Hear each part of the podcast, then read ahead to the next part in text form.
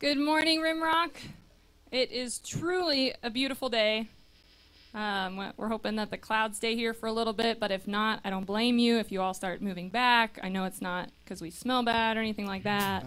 um, but uh, yeah, you can't be sure. We don't know. Uh, we're just excited to be here to praise our Heavenly Father this morning, so feel free to sit, stand, dance around, um, and let's worship.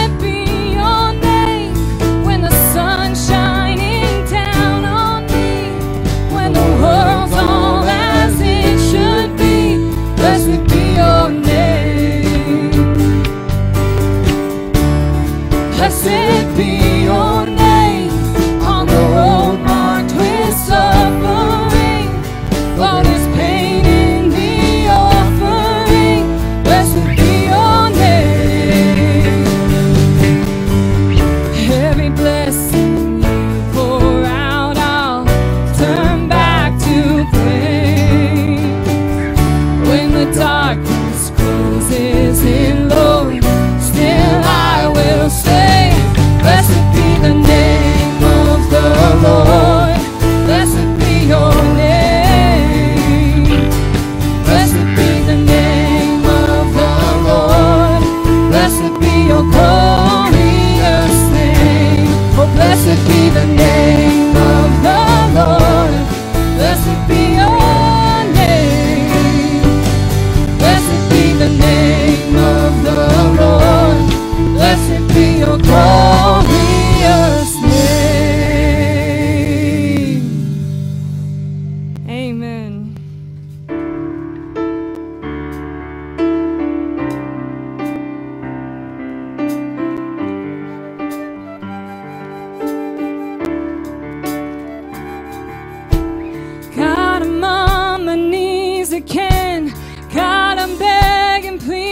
again, I need you.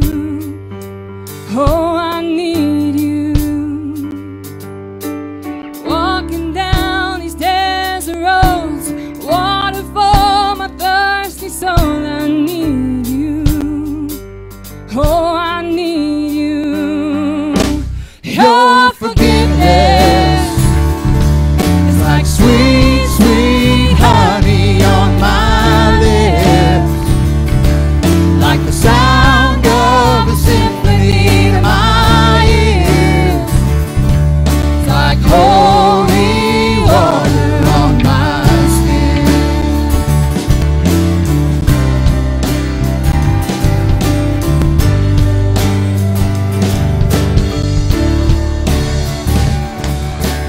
Dead man walking, slave to sin. I want to know about being born again. I need you. Oh God, I need you. So take me to the riverside, take me under, baptized. I need you. Oh God, I need you. Your forgiveness is like sweet, sweet honey on my lips, like the sound of a symphony to my ears, it's like holy water on my skin. 'Cause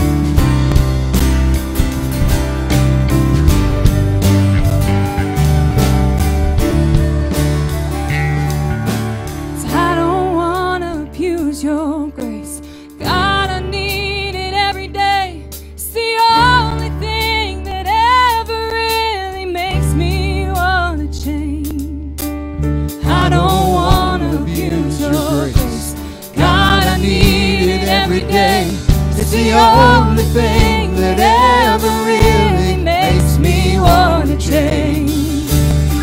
don't want to abuse your grace.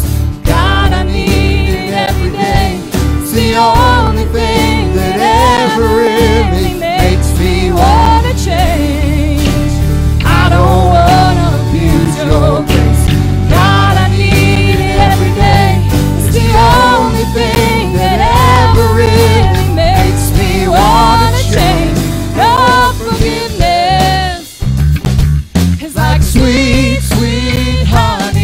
It's the only thing that ever really makes me want to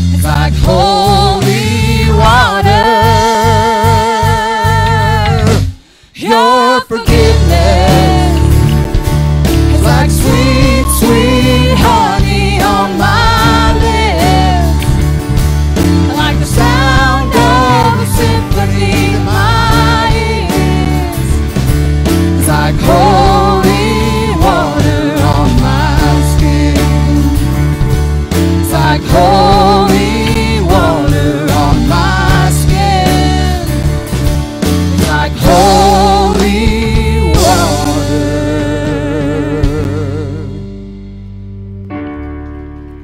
Amen. Praise the Lord. You guys can have a seat. Here comes Ben, which I'm really glad I saw you walking because I had no idea who was coming up this morning. It's a surprise.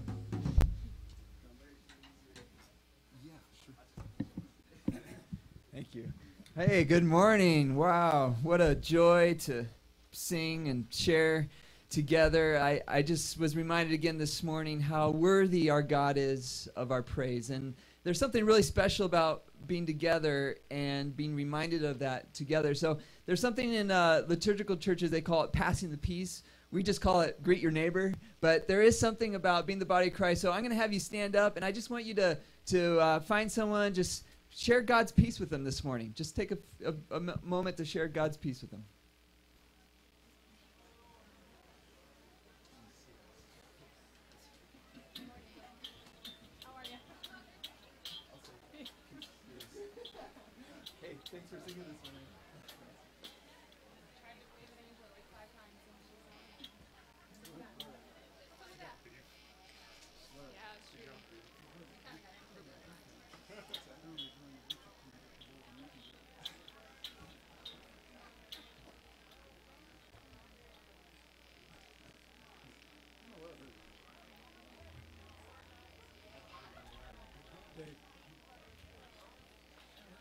right. Such a such a lovely thing to share God's peace with God's people. So we got a couple things coming up, but I just want to say welcome, first of all. Uh, we're so thankful that uh, you joined us for worship at Rimrock Church. I know many of you have been part of Rimrock for a long time, and we're, we're so thankful for you. For those of you who are new to our community, we just want to welcome you. There's a, a table be it by that uh, basketball hoop where you can uh, let, let us know who you are, and we'd love to give you a gift and, uh, and let you know about some of our, our ministries here at, uh, at Rimrock Church. We have uh, a couple things coming up. There's a, a baptism on August twenty-eighth, and uh, I'm so excited. We have uh, we have quite a few people who are saying yes to, to being baptized, and it's going to be a wonderful celebration. And we're going to have a meal, a picnic together, and our downtown group's going to be with us. So we're going to be all together as one one big family. It's going to be a wonderful, wonderful celebration. Um, This fall, we have uh, Wednesday nights starting on September fourteenth. That's a time we come together for a meal at five thirty, and then we have a lot of different small groups that meet for all ages, from adults all the way down to uh, nursery. But we also have small communities that meet throughout the week, and uh, we'd like to, we're going to do a training this afternoon right after the service at ten thirty over in the, the library in the main building. And if you're interested in facilitating a course, or want to know more about how we view small communities, we'd love to invite you. You can come today at uh, at ten thirty. And then this fall, uh, one of the ministries that we uh, par partnered with for a long time at Rimrock Church is Christian Life Ministries. Uh, Nick Ewing's going to be preaching this morning, and he's a, a, a awesome leader of that ministry. And they have a, a course uh, starting this fall, and I'd really encourage you to consider taken it. I got to take it a few years ago, and it was such a blessing to to me, and I think it really gives you tools to understand how how does God want not only us to be discipled and grow, but also how can we help others? How can we help others grow in Christ? So uh, you can talk to Nick, check the website. It's at C L M. Would you join me in prayer? Father, thank you for your presence in this place. We don't take it for granted, Lord. Lord, this life is short and fleeting. We are like grass of the field, the flowers of the field. Our glory is here today, but gone tomorrow. But God, your glory is forever. It's an increasing glory. And you created us to be with you, to know you, to hear your voice, to know your love, to know your peace, to know your joy. And we need that this morning. I need that this morning, God. We're desperate for you, your word, and your truth, and your life. So God, my prayer this morning is that whom have we in heaven besides you, and on earth nothing that we desire besides you. Lord, our, our hearts and our flesh may fail, but God, you are my strength. Lord, you are our strength. You are our portion, and you are worthy of our praise.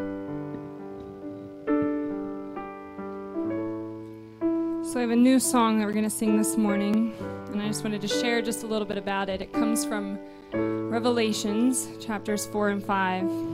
Uh, it's this, where John is getting this grand vision of the glory of heaven. And in there we see all these elders just casting down their crowns before the Lord. We see just the constant praise of heaven, of our Lord. And it's not just a moment of worship. It's not just a time of the week that they come to worship. It's day and night. They're worshiping, singing, holy, holy, holy.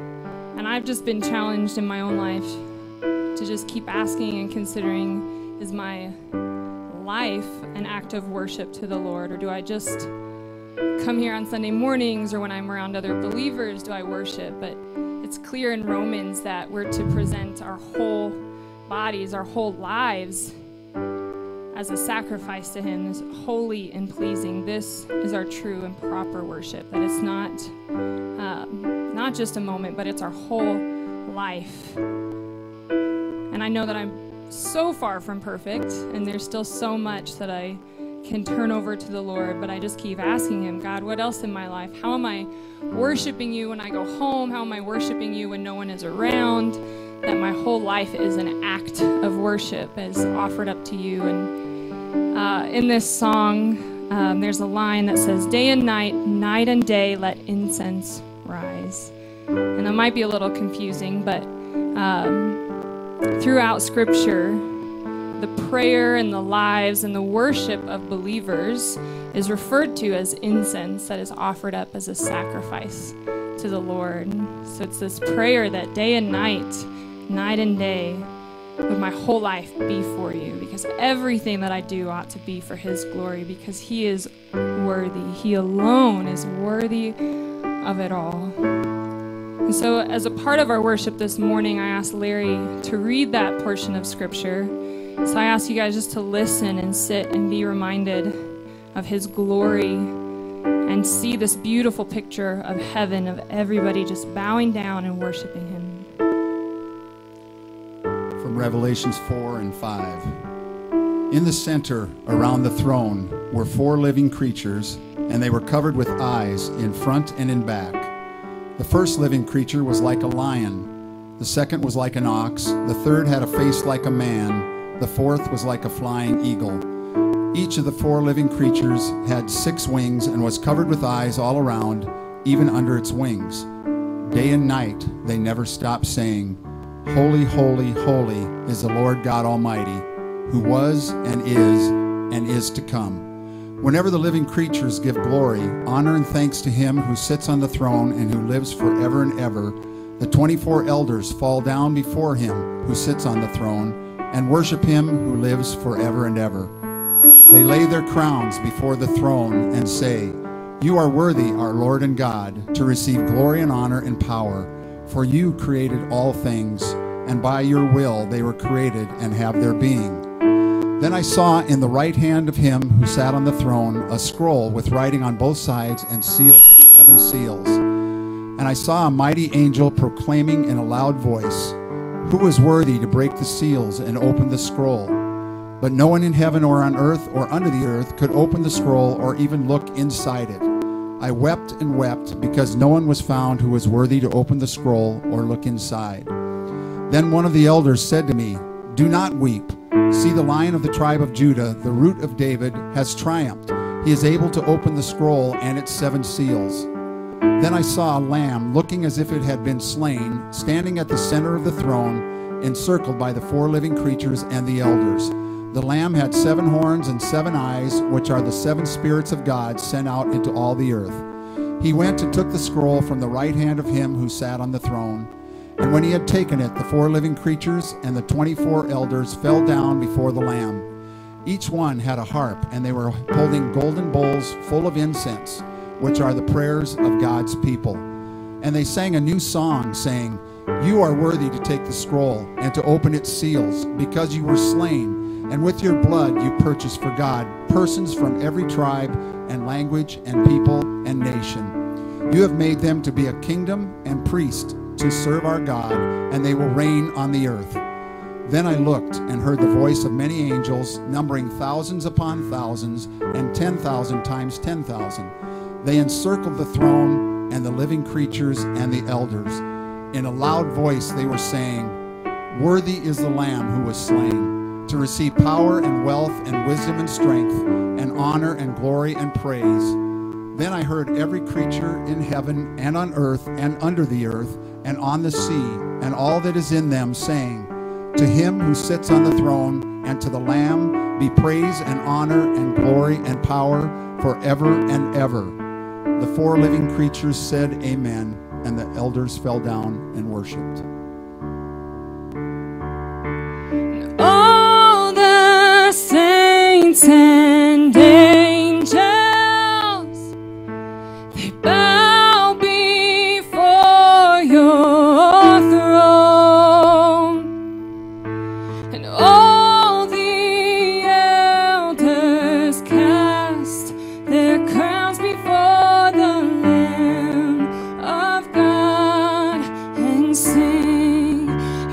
worthy of it all.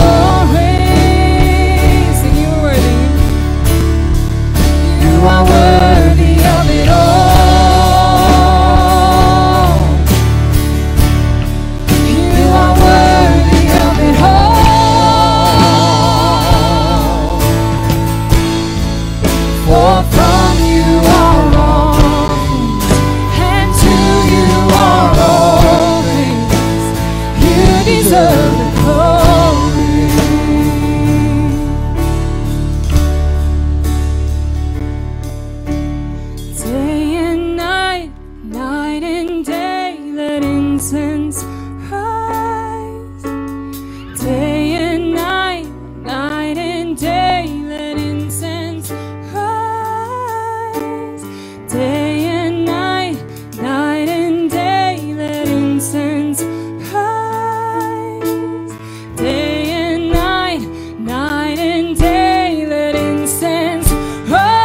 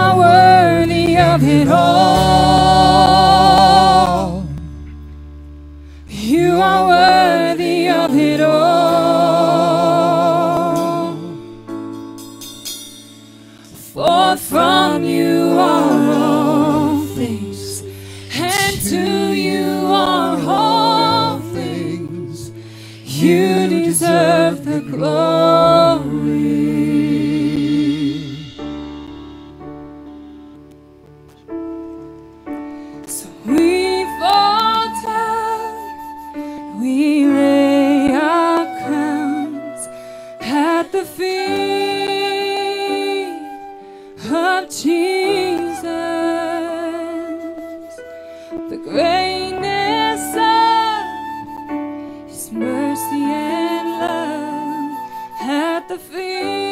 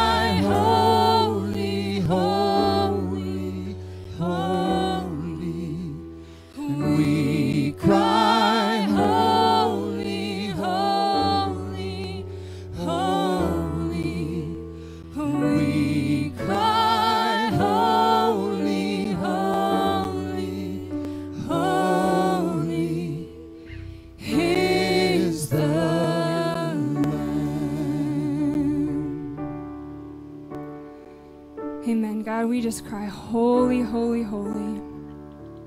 I feel like our praise is always just insufficient, God, but you alone are worthy to be praised. And not just in this moment, um, but all the time, God. You're worthy of it all. God, I ask that you just keep working in my heart and my life to show me, God, where it is that more worship needs to enter in. And I just pray that you would be with Nick as he comes and shares, God. Speak your words through him, God, and help us to receive what you have for us to say. Your word is life. Pray this in your name. Amen.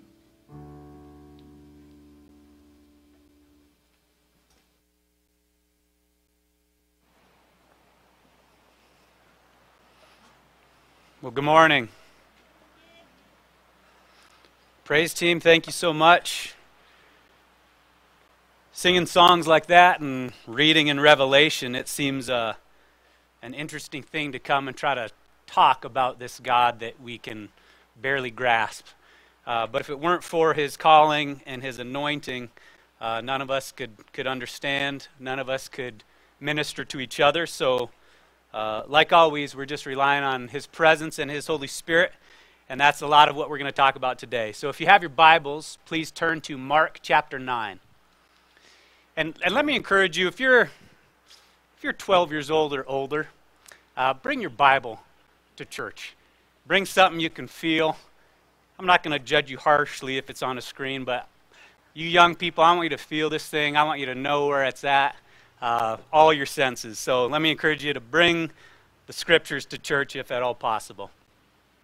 Uh, by way of reminder, so we're walking through the book of Mark, and the book of Mark was written by Mark, and it's very likely that it was told to him by his friend Peter, um, one of the apostles. And so the, the focus of Mark is basically the works of Jesus Christ. So as you march through this book, you'll see Jesus did this, and Jesus did that, and Jesus did this. It's focused a lot on the action of Jesus Christ. And the whole point, I believe, and, and most scholars believe, that is basically to ask the question, who is this Jesus Christ, and then what will you do with him? So that theme throughout the book, who is Jesus, and how am I personally going to respond to these stories or this evidence or these events of a man who walks on water and heals demonic activity, uh, calms the sea. Uh, how do we respond to that? So if you guys would, uh, bow your heads and pray with me, and then we'll dive in. Heavenly Father, we thank you so much for your word. We thank you for your mercy and your grace that's poured out upon us every single day, that sustains our lives, that gives us breath. Uh, but more than just existing, you give us a purpose to unite with you, to know you, to know your love, and to spread that to the world. We thank you for the hope that is within us by your Spirit. I pray against the enemy and the distractions and the assault against our body, souls, and spirit right now, and ask that you would cover us um, just with your favor. Uh, we love you. We honor you. We ask that we would bring yourself glory today. Amen. So at the beginning of Mark chapter nine is when um, the transfiguration occurs. So Jesus brings... Uh, Peter and James and John up to a high mountain, and you'll remember that Jesus was uh, bright and shiny before them. Uh, they see a vision of Moses and Elijah, and then kind of the, the climax of that moment is when the Father from heaven says, "This is my beloved Son, listen to him." And so as soon as they come down from that mountain, uh, this is the scene of our uh, text today. So in verse fourteen, it says, "And when they came to the disciples, they saw a great crowd around them, and the scribes arguing with them. And immediately all the crowd, when they saw Christ, were amazed and ran up to him and greeted him and asked them." And Jesus asked them, "What are you arguing about?" And someone from the crowd answered him, "Teacher, I brought my son to you, for he has a spirit that makes him mute. And whenever it seizes him, it throws him down. He foams and grinds his teeth and becomes rigid.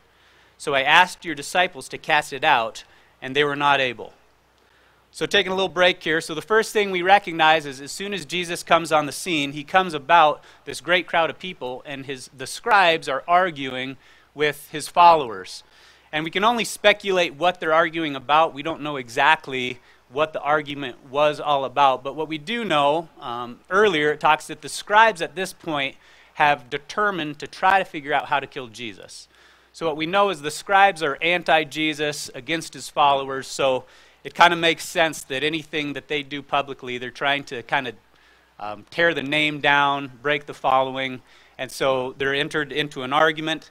And as we go further, it says, when everyone saw Jesus, they were greatly amazed. Now, we don't know also, is this because the fame of Christ has been rising and rising and rising as he's doing all these works? Uh, I wonder if he's still uh, honestly glowing from the Sermon on the Mount, and so that gets people's attention. But the, the main problem or the main issue that, that comes here is that you have this boy who is mute and deaf, and at this point, it is attributed to an unclean spirit or an evil spirit or demonic activity. Now in Mark seven thirty-two, so right before this, Jesus also heals a deaf and mute man, and there's no mention at all of an evil spirit. It seems like it's just a medical issue. And so I think one of the things that we can take from this is trying to understand when evil comes, where there's destruction, oftentimes, it's easy to either throw it all on some overtly in-your-face demonic activity, where if a person's sick or something happens, we immediately claim um, Satan's work or their sin. And, and then other times in Scripture, it, it gives no, no allegiance to Satan behind this. So I think one of the things that we can, we can grab from this is that my experience is that Satan often uses the frailty that's already there and capitalizes on it. So you think about if my flesh pattern is to be hypercritical, and so I just tend to critique things and discern things, and that kind of falls over to too judgmental, too critical. Well, doesn't Satan just love to take some things that are already there, that are close to some gifting, and he perverts them and he twists them and capitalizes on the weakness? So I think for us, it's good to understand where our weakness is.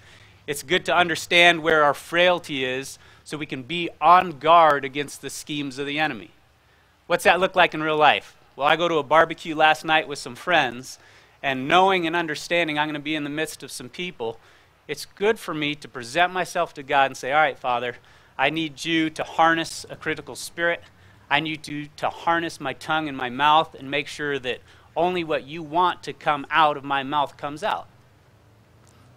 And so I think the other thing that we can learn from this is truly all destruction in the world, so whether it's the deaf and mute man in Mark seven, or if it's the, the demonized boy in Mark nine who also manifests deaf and mute, you think about the fall, and this is a time when God creates man, creates Adam and Eve, and he gives them an opportunity to believe and trust in him and his goodness or not to. And so as we know the story, Adam and Eve decide to not trust in God's goodness. So unbelief in who God is sets in, and they choose to not listen to the Son. They choose to not listen to God. And Scripture says at that point, destruction enters in, and all of creation is undergoing decay on one form or another. So if you think about it, you think of all evil, all sickness, all destruction, ultimately came from unbelief. Charles Spurgeon says, unbelief robs God of his glory in every way. Just because there will always be a war between the two doesn't mean we accept the presence of unbelief. Darkness thrives on unbelief, often leading us into sin.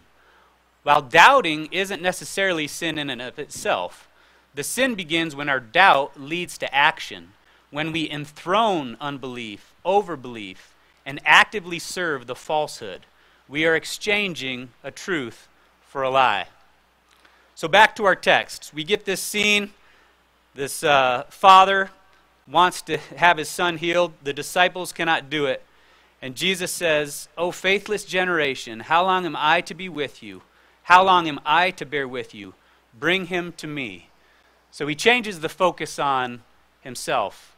This situation, this evil that these people can't conquer, these people can't figure out, even his followers, and he says, bring them to me. And they brought the boy to him, And when the spirit saw Jesus, immediately it convulsed the boy, and he fell on the ground and rolled about, foaming at the mouth. So another scene where we recognize the demonic world recognizes Jesus.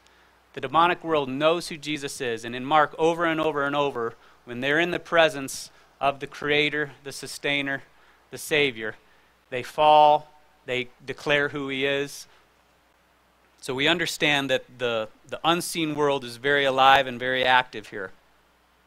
Now, something interesting, as the man brought the boy and these apostles of Jesus couldn't cast him out, a few verses earlier, so actually a few chapters earlier in Mark seven, when Jesus is sending out the apostles, and he's sending them out by twos to do his work, it says he gives them authority over the unclean spirits. And so what's implied is, as the apostles went out to declare repentance and salvation in the Savior, they were doing the works of Christ because Christ had empowered them to do those things. But now there seems to be something a little bit different going on. So hold on to that thought, and we'll go, we'll get back there. And as we keep reading, Jesus says in verse twenty-one, he asked the Father, "How long has this been happening to him?" And he said, "From childhood. And it has often cast him into the fire and into water to destroy him. But if you can do anything, have compassion on us and help us." And Jesus replied, "If you can, all things are possible for one who believes." Immediately the father of the child cried out, "I believe, help my unbelief." And when Jesus saw that the crowd came running together, he rebuked the unclean spirit, saying to it, "You mute and deaf spirit, I command you, come out and never enter him again." And after crying out and convulsing him terribly, it came out, and the boy was like a corpse, so that most of them said, "He is dead." But Jesus took him by the hand and lifted him up, and he arose. And, we, and when he had entered the house, his disciples asked him privately, "Why could we not cast it out?" And he said, "This kind cannot be driven out by anything but prayer." All right, so backpedaling up here a little bit, as Jesus engages in conversation, asks how long has this been happening, he re- we recognize, and the Father reports, it's not only turned uh, this boy mute and deaf, but it sought to destroy his life, throwing him in fire, throwing him uh, in water. And then he says, "If you can do anything, have compassion and help us out." I think it's hard to understand kind of what the feel of the room is when he asked Jesus if he can do anything.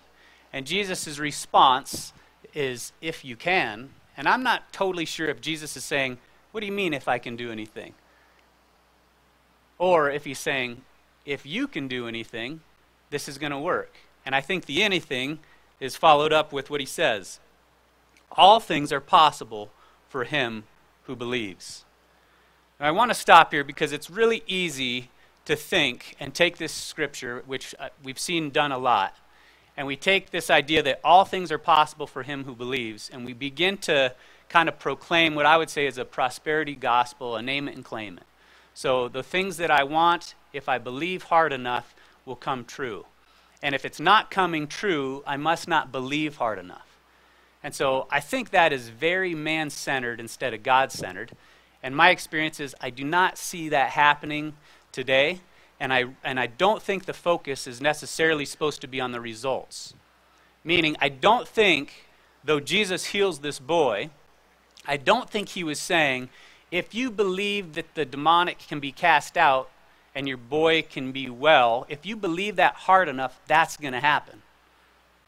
I think what Scripture is putting forward here is, if you believe in me, if you believe in my power, that will change things.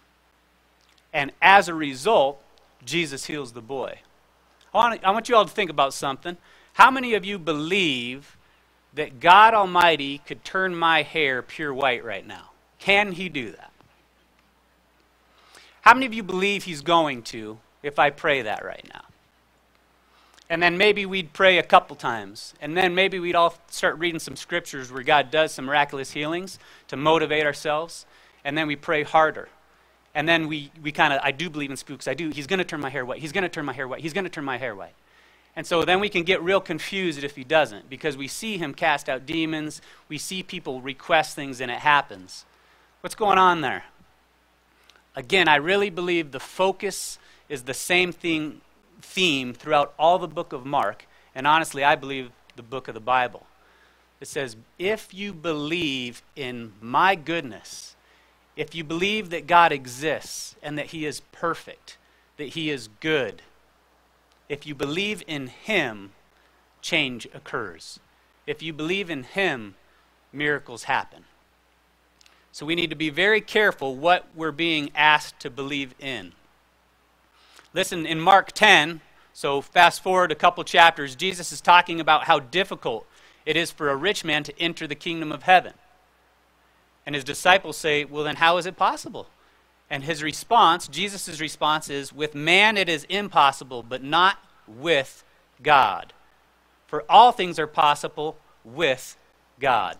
So the focus, again, is the character and the person of Jesus Christ. When Jesus is in the Garden of Gethsemane, getting ready to face death, getting ready to face crucifixion for my sins, when he's getting ready to be separated from God the Father, and he's on his knees begging and pleading and saying, if there is another way, let's do that way. How does he finish that prayer? Not my will, but your will. The focus forever and always will be on who God is.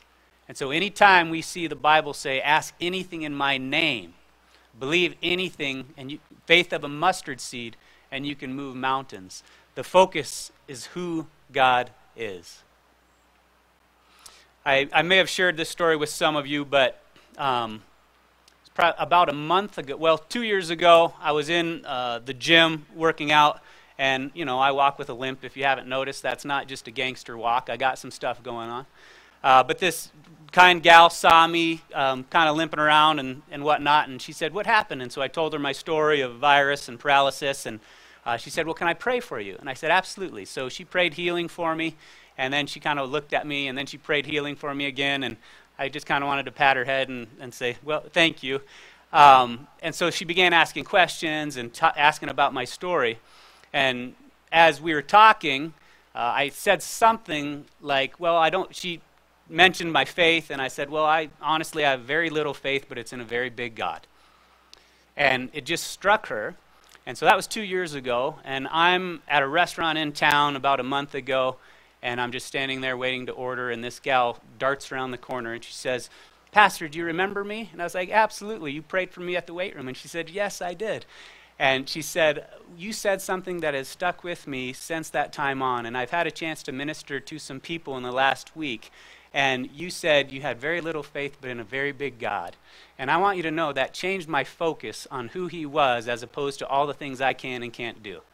And she said, yesterday I was sent two sermons. I've never been to your church. I don't even know who your name is. And yesterday a friend sent me two sermons. One of them was another local guy, and the other one was you, and you echoed the same thing. And I just want to tell you, God is using you to bring glory to himself. Now that's the Holy Spirit, right? And this woman, God loves so much that he is transferring her eyes off of what she can do for him and for people, and more to what God can do for her, and as a result, through her. The infamous um, reply that the Father says, Lord, I believe, help my unbelief. Bonnie McCarran says, raw faith combined with the confession that he needed Christ to attain the far more perfect faith that he claimed. Isn't it true that all followers of Jesus experience belief and unbelief at the same time? If you search your heart and recognize there's a lot of things you believe God for, there's a lot of things that you have believed God for, but at the same time there's so many things that we don't. What, what do you suppose happened to that father's faith after this healing? Greatly increased of who God was, correct? Imagine your son not being able to speak for most of his life. Imagine your son not being able to hear, and how this father longs for that freedom. And think of what took place a week later as he's sitting at the dinner table and his son says, "Thank you." Imagine the tears flowing down the father's eyes as he looks at his son and can communicate with him. What other face do you suppose that father would see? My guess is he'd see the face of Jesus, the man that brought the healing. My guess is as he looked at the goodness of his son speaking and entering into a different level of communication and relationship, as he no longer had to worry any time they walked by a river or a fire. My guess is he remembered the healer and that that face was forever in front of him. We're, praise God, of the healing of a boy. But I think all of that is to remind us of the goodness of the giver. Unbelief and belief. You think about different people of the Bible, like Peter, who walks out on the ocean, incredible faith. And then what happens? Unbelief sets in, and he starts to sink. And Jesus grabs him by the hand, just like he did to the blind man. He grabbed him by the hand, and he led him out of the village to heal him, just like he does with this boy who goes down to the ground convulsing. After healing, Jesus grabs him by the hand and raises him up. That's the kind of God that we have. That's the kind of God that we serve. One who can do miracles and in a very personal, compassionate, tender way, grabs you by the hand and brings you to himself. And like Jesus pulling Peter out of the water and showing doubting Thomas his hands and his side, he honors this father's faith, however defective it is, and he sets the boy free. A guy named John Bloom says that. Understanding that none of us have perfect faith, none of us have full belief, but our gracious and loving God works with what we have. And he works to take small faith and grow it as we come to know him in a big way. My encouragement to you is never be complacent with unbelief.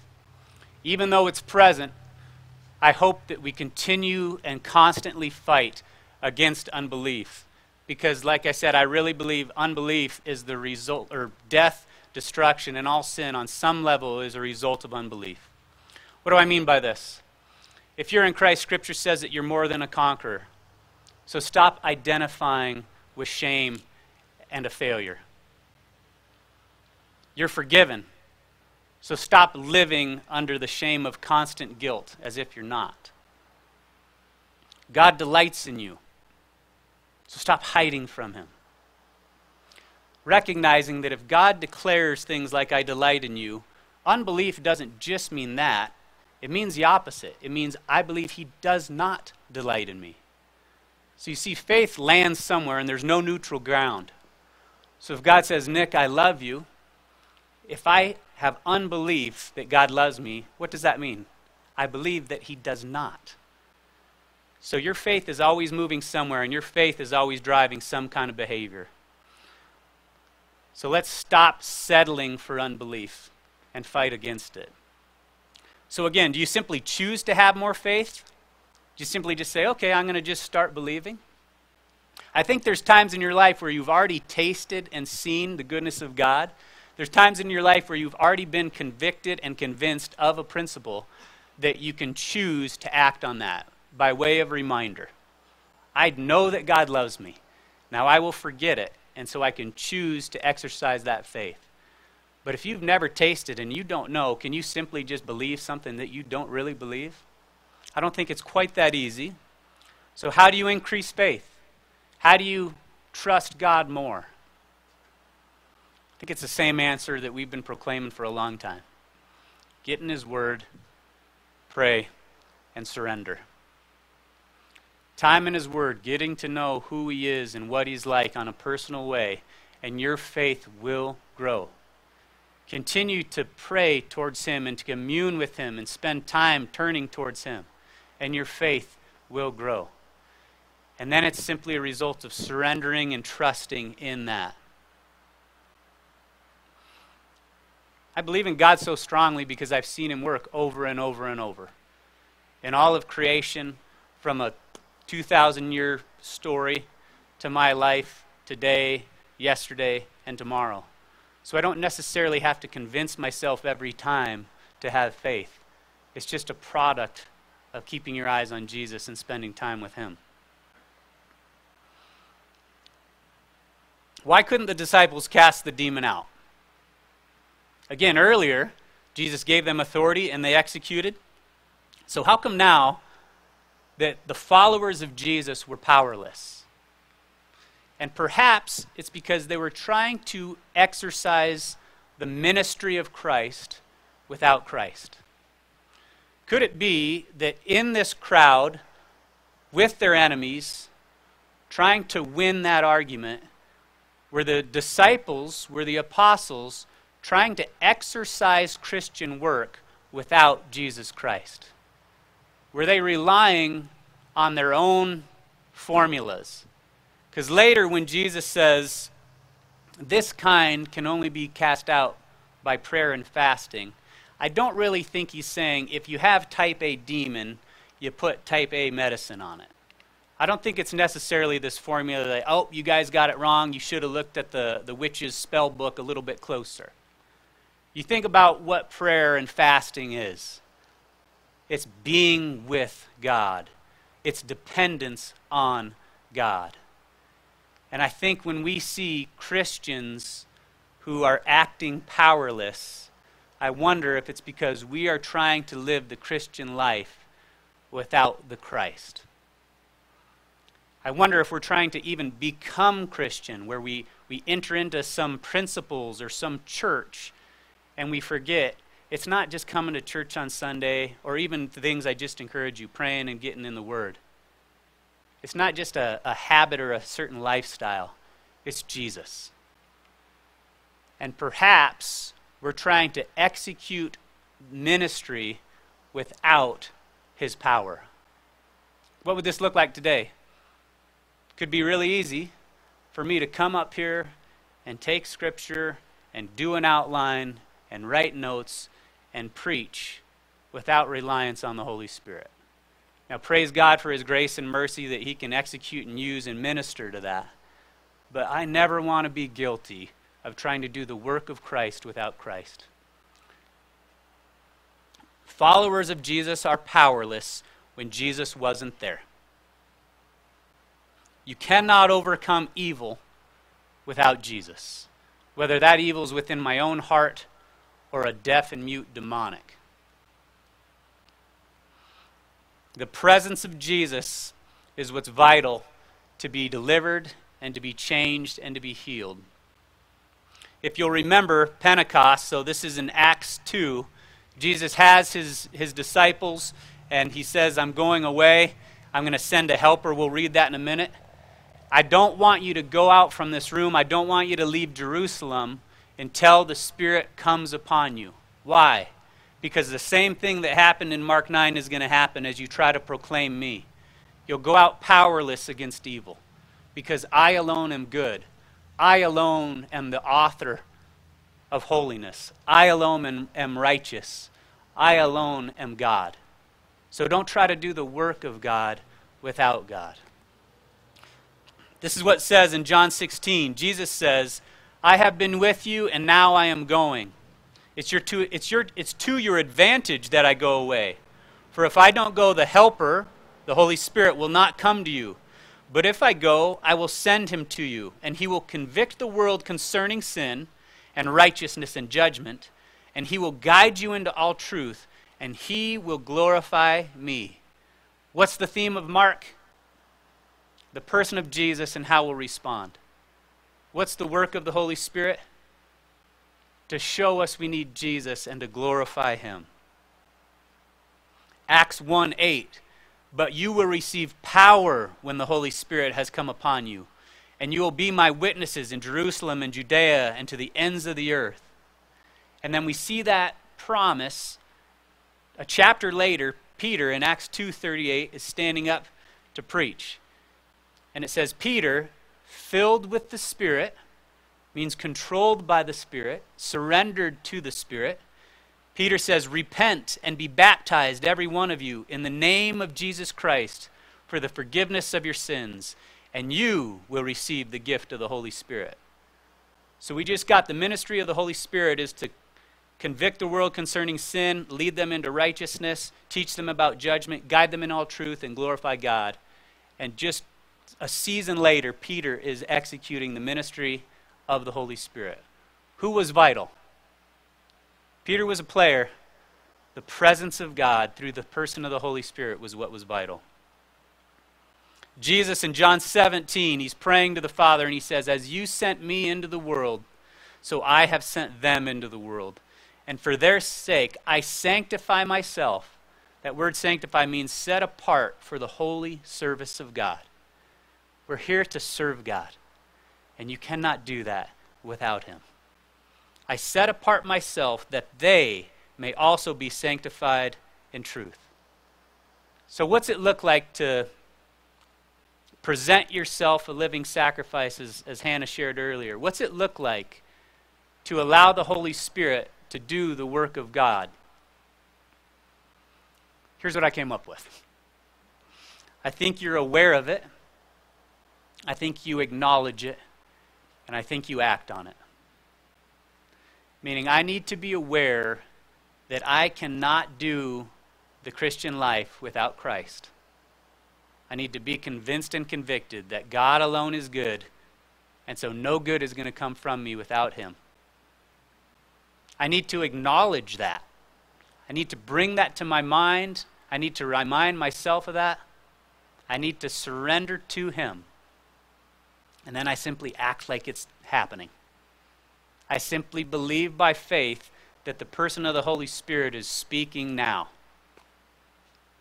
Even though my faith is not complete, even though belief is mixed with unbelief, our God is so gracious, and he's so determined to make himself known, to bring people healing from evil, that he meets us where we're at, and he says, "Give me a small portion of faith, and watch what I do with it." Let's pray.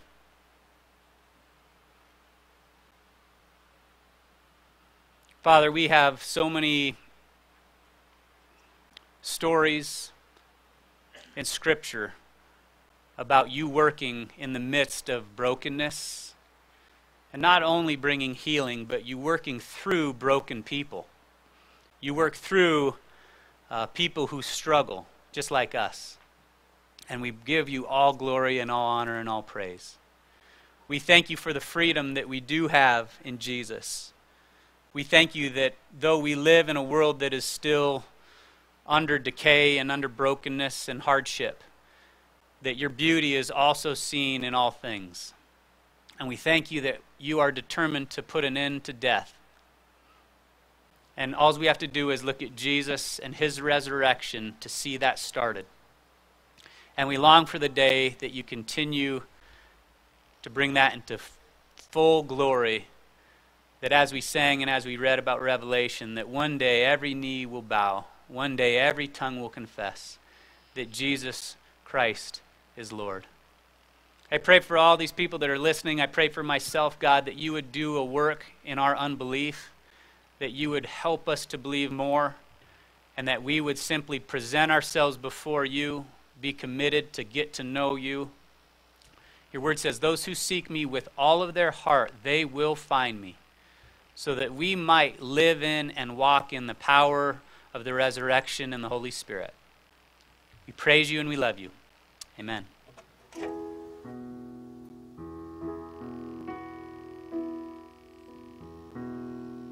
The splendor of the King,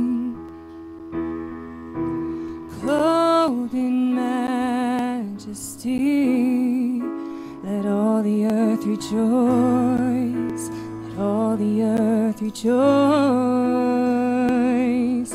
He wraps himself in light, and darkness tries to hide, trembles at his voice, trembles at his voice. How great is our God. Sing with me, how great is our God.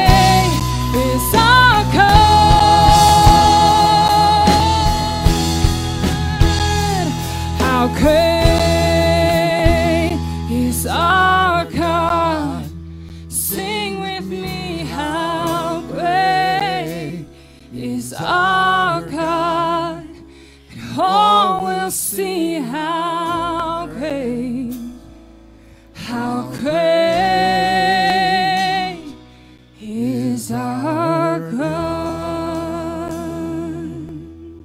Amen. How great is our God. Thanks so much for being here this morning.